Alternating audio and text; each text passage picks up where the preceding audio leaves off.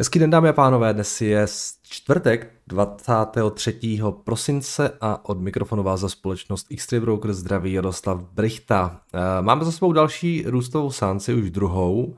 Eh, akciové indexy opět docela pěkně rostly, v Americe Nasdaq nějaké procento a dvě desetinky, S&P procento, Dow Jones 7 desetin a rostla nám taky Evropa o nějaké procento plus minus pár desetin, desetinek. Takže eh, další, řekněme, lehce optimistická seance ehm, s tím, že ani včera jsme se v podstatě zase až tak moc nových fundamentů nedočkali. Spíš bych řekl, že jsme tak nějak jako plynule navázali na ten, na ten předvčerejší růst. Když se podíváme na to makro, tak eh, jsme tam měli finální HDP v Americe, bylo trošku lepší, než se čekalo, měli jsme tam spotřebitelskou důvěru, která byla trochu lepší, než se očekávala a byl tam eh, ještě prodeje domů ve státech, které se naopak trošku eh, pohoršily, plus ještě zásoby ropy, které docela překvapily, když se propadly o 4,7 milionů barelů, eh, což, jestli se nepletu, včera docela pomohlo i té ropě VTIčko nějakých 73 dolarů za barel, takže tohle trošku přispělo, ale jinak to, jinak to makro samo o sobě bylo docela nezáživné. Samozřejmě měli jsme tam to zasedání České národní banky, která teda eh, se toho nebojí a zvýšila sazby rovnou o procento, na což nám eh, zareagovala česká koruna, eh, která se na páru s dolarem dostala, kde ji máme, na nějaký 22 korun za dolar teda, za pěkný pohyb a um, to bylo více méně z toho makra všechno. Já tady nemám ani žádné jako důležitější zprávy ze včerejška, jenom takových pár drobností, jako třeba to, že nizozemci, uh, jsem se včera dočetl, oznámili, že budou snižovat uh, že budou snižovat uh, produkci uhelných elektráren. O 65% počínaje prvním lednem uh, 2022, takže opravdu docela jako zajímavé rozhodnutí v situaci, kdy Eh, ceny elektřiny v Evropě jsou tam, kde jsou a dělají to, co dělají. Jo. Takže Uh, oni mají, mám pocit, nějaký 16% uh, eh, produkce z uhlí, což není samozřejmě zase až tak moc jako ostatní země, ale i tak jako, to není úplně málo. Takže tohle, tohle bylo co zajímavé rozhodnutí. Když jsme u té Evropy, tak teď jsem na Bloombergu ještě viděl ten, ten zajímavý obrázek, kdy uh, míří k evropským pobřeží spousta uh, amerických LNG tankerů, Většinou, většinou ten, ten trafik je směrem do Ázie, jenže v té Evropě je momentálně tak velký rozdíl cenový, eh, že se vyplatí jako výrazným způsobem eh, tu, ten plyn skapalněný, skapalněný Lifroa do Evropy, takže nějaká, nějaká lehká záchrana se, se blíží, zdá se, eh, do Evropy, ale tak ještě to nějak jako pár dnů asi bude trvat, těch tankerů docela dost. Těžko říct, jak výrazně přispěje k tomu zvýšení zásob nebo spíš zpomalení zásob v té, v té topně, topné sezóně. No a poslední věc, co mě zaujala, tak Tencent prý rozdělí mezi své akcionáře svůj podíl v JD.com v objemu více než 16 miliard dolarů a to ve formě mimořádné dividendy. Je to pravděpodobně odpověď na antimonopolní tlaky čínských regulátorů, která, které samozřejmě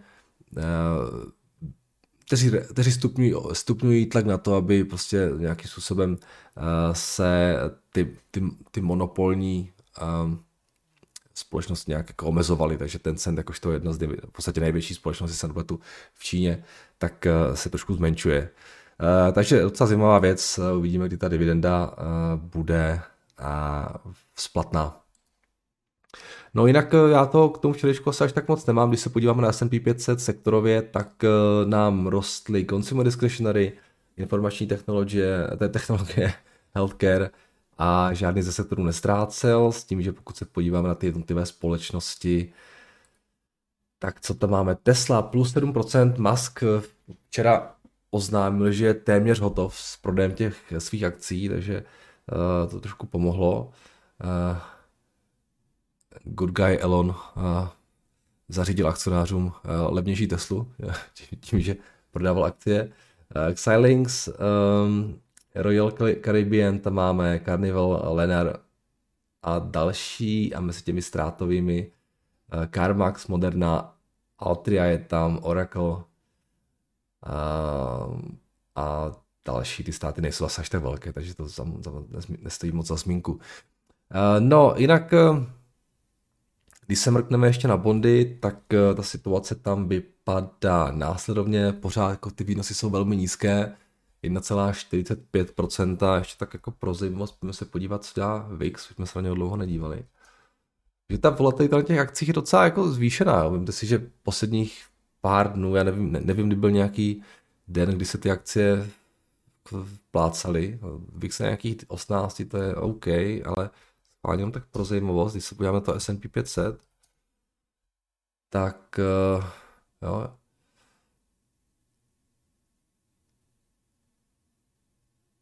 A máme tady spoustu dnů, nevím, proč tady 0,04% z toho včerejška, když ten S&P rostl víc. Ale spousta dnů, kdy, ty, kdy to S&P 500 udělalo prostě více než procento. A každopádně to bylo to i ta po nějakých 18, řekněme, to je, to je víceméně standard.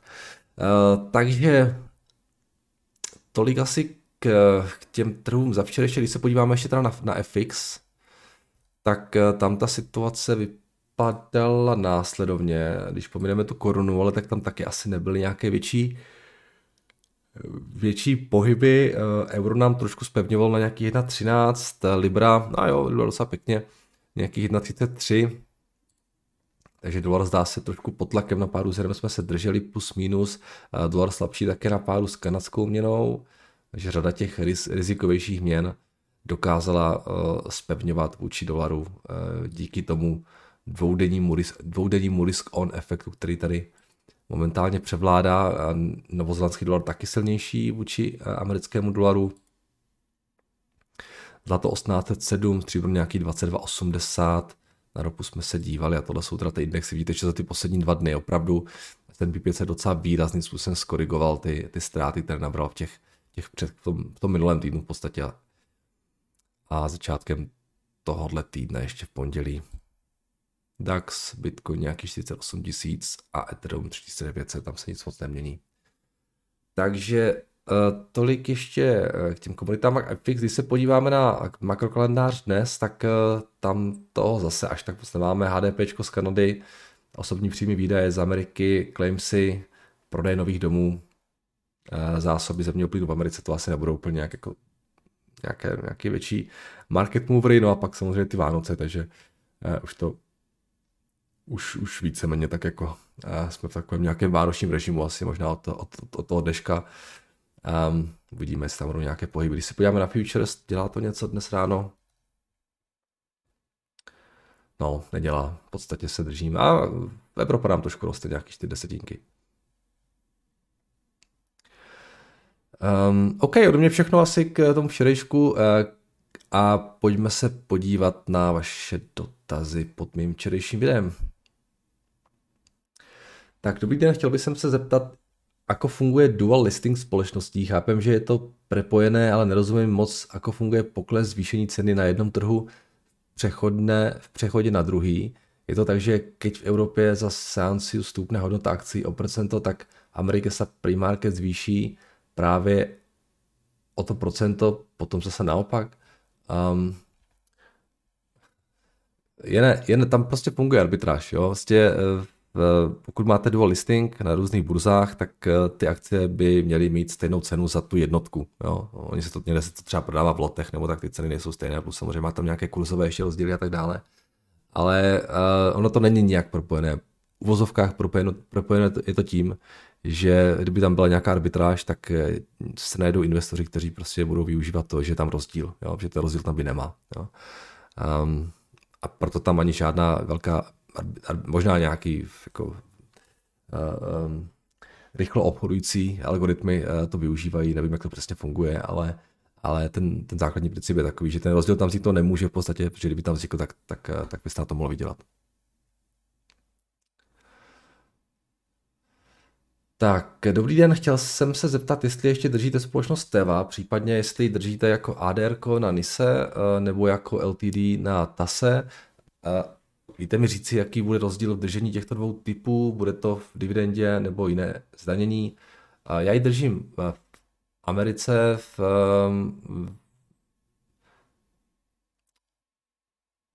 eh, s tím, že, s tím, že ano, pořád to držím, prostě to je, pro mě to je dlouhodobá pozice.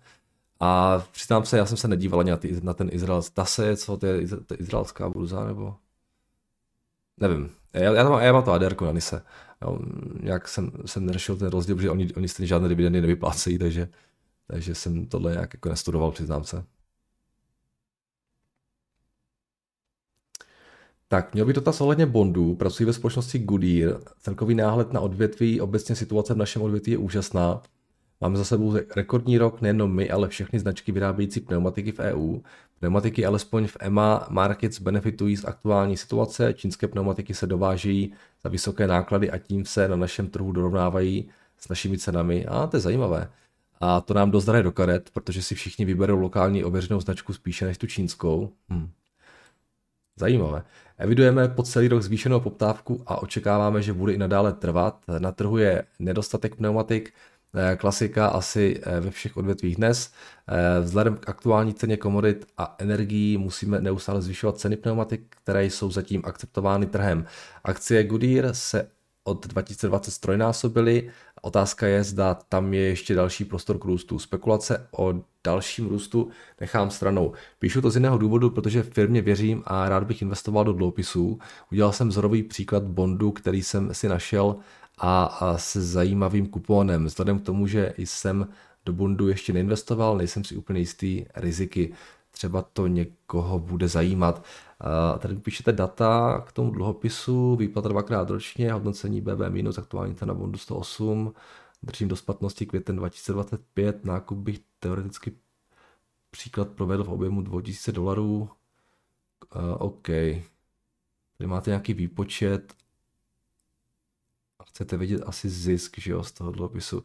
No, to na můj ranní mozek, jako to po mně, to po mně chcete moc, jo, abych vám jako pomohl s tím výpočtem, ale já myslím, že není nic jednoduššího, než zadat to do nějakého kalkulátoru.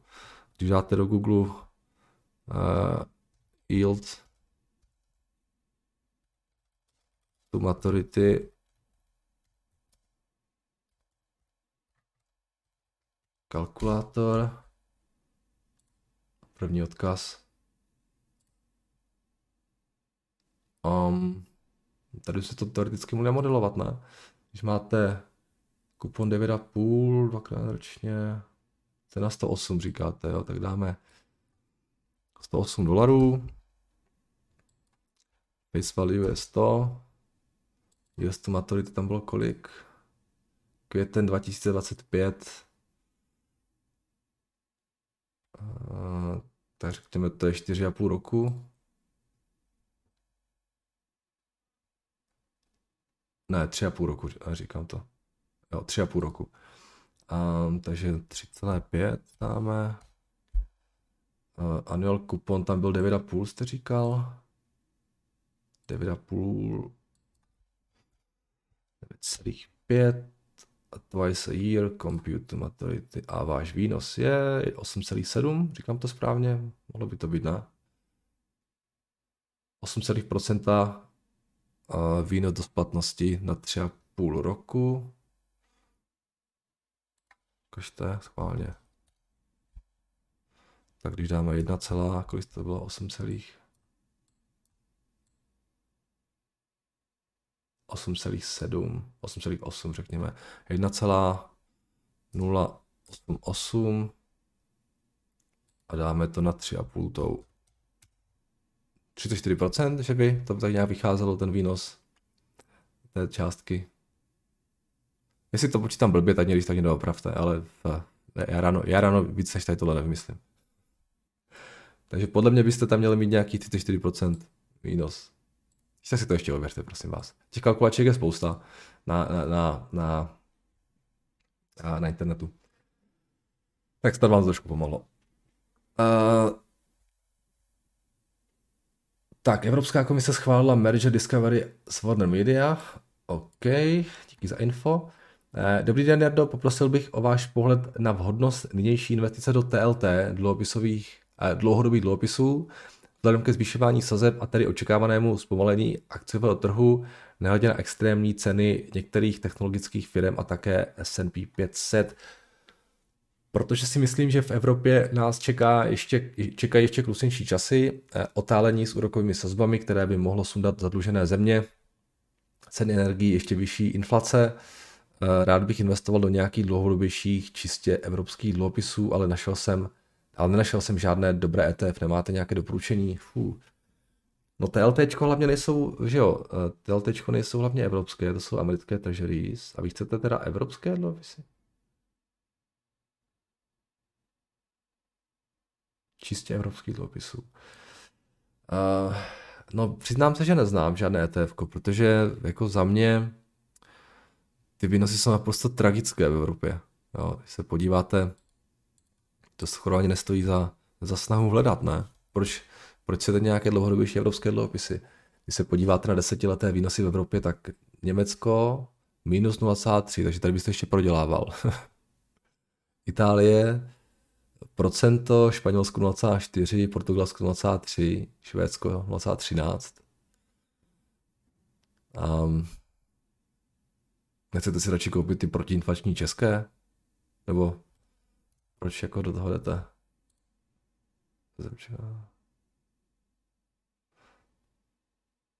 Co to čekáte jako, jo?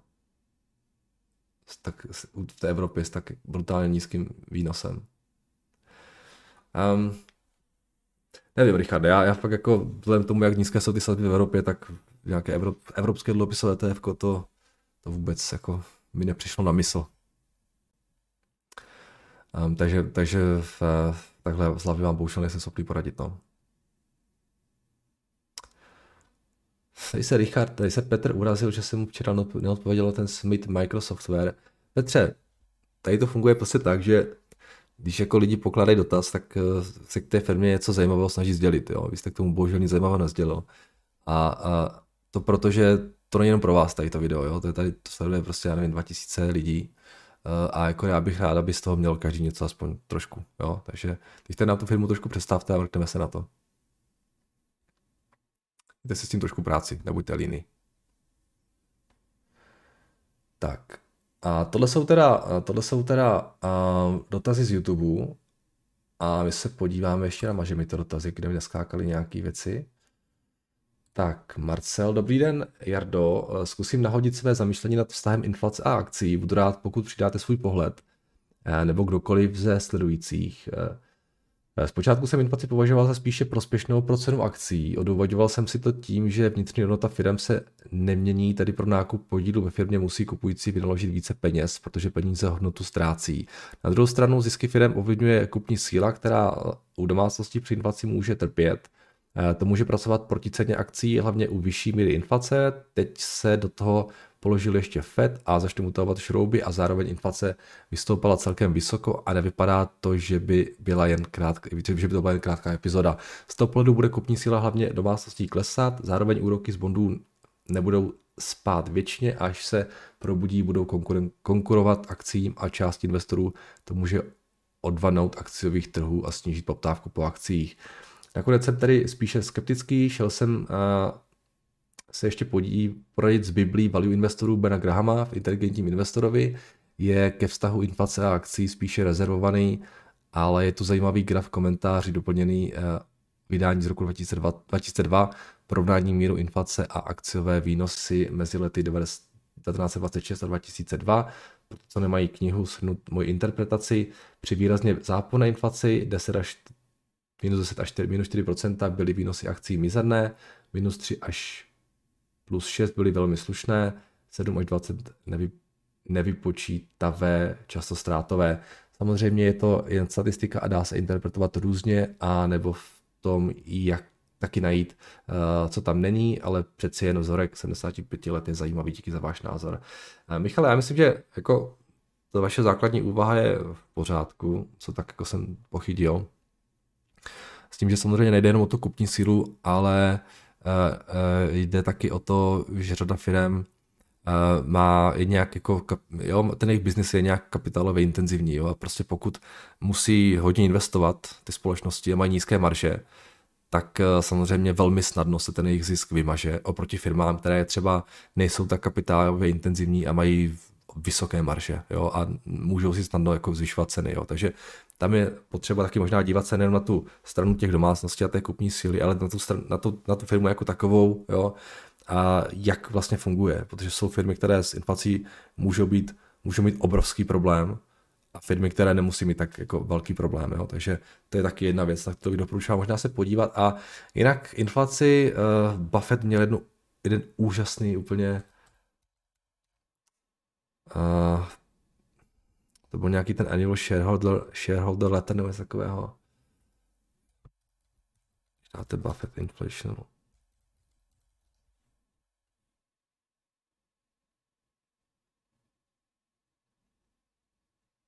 Tax, jo, tax on capital, jo, to bude ono. Zkuste si přečíst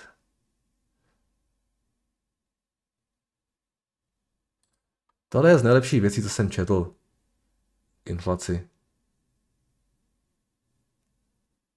Najděte si ten shareholder letter, to je 1980. To bude určitě ono. A přečtěte si to. Je to vynikající věc, doporučuji všem. Buffer je fakt prostě trošku jinde v, tom uvažování. No, prostě, on je úžasný. Uh, Buffett je úžasný, fakt. Tak. Uh, jdeme dál. Dobrý den, Jaroslave, velice děkuji vám i komunitě za zajímavé tipy a informace z oblasti akcí. Jako poděkování posílám tip na nedávné IPO z USA. Jedná se o rodinnou společnost Dutch Bros, Incorporated, založenou v roce 1992 dvěma bratry, z nich jeden je stále ve vedení podniku a druhý společnost opustil kvůli těžké nemoci. Společnost nabízí míchané nápoje, energetické drinky a kávové nápoje, které prodává zákazníkům ve svých drive-thru eh, provozovnách. Jejich expanze zač- začíná na západním pobřeží USA a cílem je zaplavit svými nápoji celou Ameriku. Expanze to zahraničí není vyloučena, Společnost pořádá řadu benefičních akcí a získané peníze věnuje na dobročinné účely, je silně komunitně zaměřená a její zákazníci jsou velmi vázaní na značku. Jejich motem je udělat z každého nápoje zážitek, nabízí nepřevednou řadu příchutí a zákazníci si mohou vytvářet vlastní kombinace bez příplatku. Jejich nápoje nesou velmi neobvyklé názvy a to láká k vyzkoušení, jelikož se jedná o drive-thru, jejich prioritou je rychlost obsloužení zákazníků. To řeší svými broistas, kteří obcházejí auta čekající ve frontě a sbírají objednávky. V době restrikcí kvůli COVID-19 eh, nemuseli zavírat, protože nemají kavárny, ale jen malé drive-thru. Jejich nájmy jsou rovněž díky tomu velmi nízké. Společnost jsem vybral mimo jiné podle Petra Lynche nízké institucionální vlastnictví, eh, neobvyklý název, návykové nápoje, zakladatel ve vedení, popularita u zákazníků, velký potenciál růstu. Společnost, to jsem nevěděl, že ten neobvyklý název, že, že tam že, že to Lynch takhle nějak jako řešil. Určitě zajímavý. Eh, společnost cílí převážně na mladší ročníky a své nápoje nabízí od ranních hodin do pozdního odpoledne. Eh, pokryje tedy většinu zákazníků a jejich různé časové harmonogramy. Rizika, velká konkurence v oblasti prodeje kávy, Starbucks, Duck, Dunkin Donuts a další Duck and Donuts. Eh, zvyšování nájmu, eh, velký vliv zakladatele. Společnost po nedávném IPO a opadnutí nadšení slušně vyklesala a myslím, že ideální příležitosti krásný den všem. Pet, Pavle, skvěle, děkuju. A Petře, tady jste se rozčiloval, tak uh, není to super, když někdo podá takový dotaz, Petře? Co? Není to super pro všechny? No, uh, každopádně jdeme se na ně podívat. Dutch Bros.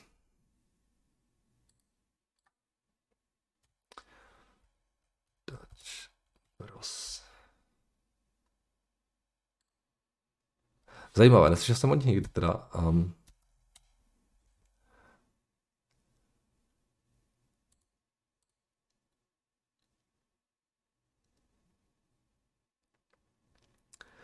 Co mě překvapuje trošku, je, že jedou tak strašně dlouho, založená v roce 1992, už máte 30 let,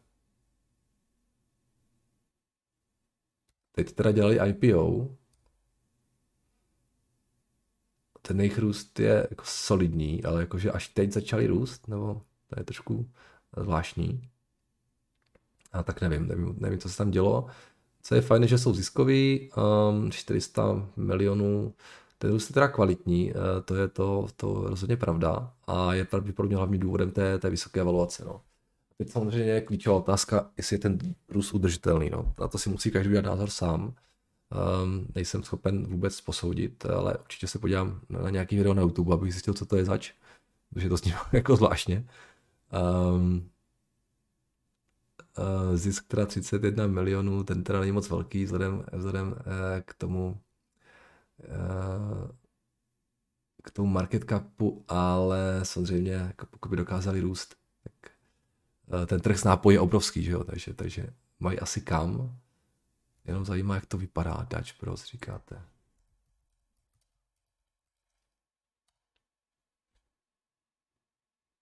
Také obrázky, se podíváme, co, co tady jde. Takové nějaké malé obchůdky, jo. Zajímavý.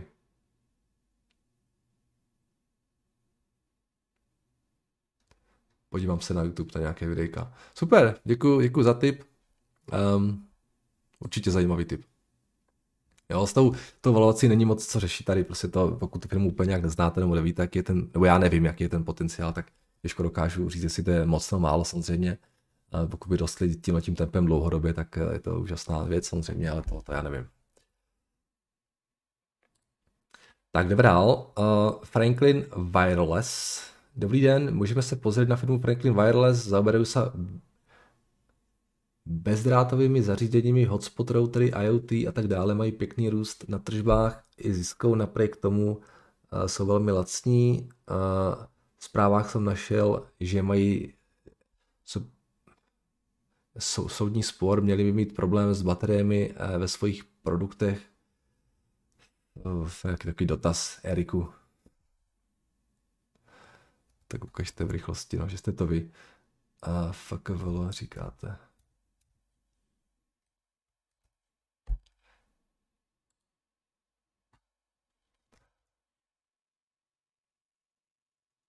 Mm.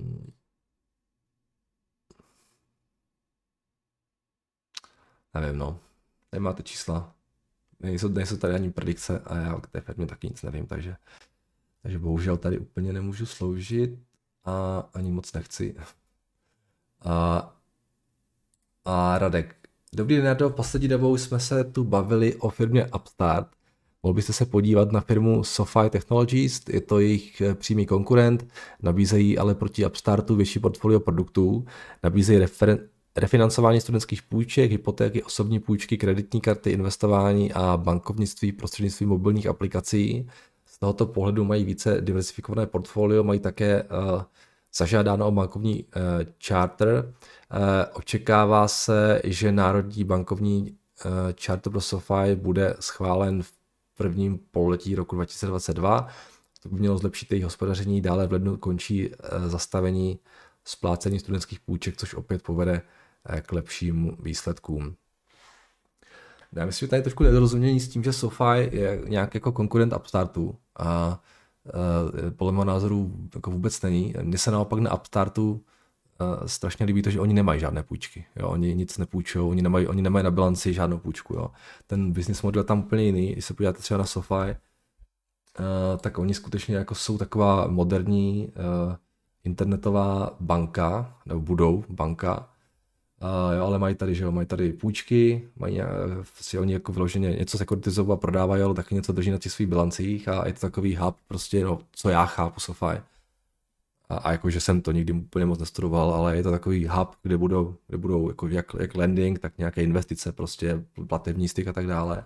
A jejich konkurentem podle mě je spíš třeba Landing Club, bych řekl. Jo, tak když se podíváte, tak um, mají nějaký, nějaký věc, nějaký půjčky a tak dále. Když se podíváte na Upstart, tak to je uh, trošku něco jiného, protože jejich jako business model je ten, že oni mají, jo, oni žádné půjčky nemají, jo.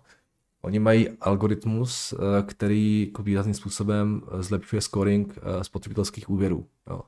A pokud je to pravda, to, co oni tvrdí, to znamená, že eh, to riziko nesplacení u těch jimi emitovaných, jimi vydaných eh, nebo oskorovaných půjček je 80%, 80% nižší než u toho FICO score, tak eh, Upstart je spíš něco, co by měly všechny ostatní banky, které emitují, vydávají spotřebitelské úvěry začít používat. Jo? Včetně SoFi, včetně Lending Clubu a tak dále. Takže tohle je trošku něco jiného. Um, jinak, ale co se týče toho SoFi, um, přiznám se, já zase jako, jako vím, vím, o co jde zhruba, vím, že to byl takový jako hot, hot stock. Uh, teď to asi taky vyklesalo společně s tím zbytkem těch horkých akcí. Um, nejsem schopný posoudit. Uh, jo, těch čísel tady moc se nemám, nevím, jaké jsou nějaké jako výhledy. A když se podíváte na to, co mám tady v Bloombergu, tak jako pořád teda ztrátový a tržby rostou teda zdá se pěkně. Uh, jo, ten zisk tam nějaký moc není, ale tak do budoucna asi snad jako něco schopni dělat budou. Um, ale nemám na ně nějak jako názor, musím říct, jo, úplně. Jo, vyklasalo to pěkně, jsme na nějakém supportu, těžko říct, jestli tohle udrží nebo to prorazí a jako úplně. Tohle tohle mě asi tak moc jako neláká, tady ty, ty, ty, ty, ty, ty fintechy, když jako rozumím tomu, že eh, může mít docela zajímavý edge vůči tomu tradičnímu bankovnictví. A že to do budoucna klidně se může chytnout. No. Ale mě spíš říká, mě spíš zaujal ten upstart, protože to přijde jako něco, jako, který bondel mi přijde jako extrémně zajímavý, no. Tak, jdeme dál. Ano, dál nejdeme, protože to je všechno. Takže to jsou všechny dotazy, eh, děkuji za ně. Eh, pište dál s tím, že ale zítra určitě nebudu a příští týden možná něco ke konci třeba kdyby, ale možná ani ne. Možná se uslyšíme až, až v novém roce. Uh, uvidíme, uvidíme. Možná 30. tady, 30. tady budu. Těžko říct. Každopádně přeju hezké svátky, trošku si to užijte, odpočíňte si od trhu, snad bude klid, snad to nebude dělat nějakou, nějakou divočinu a uslyšíme se zase buď to v koncem příštího týdne nebo začátkem příštího roku. Mějte se krásně a naslyšenou.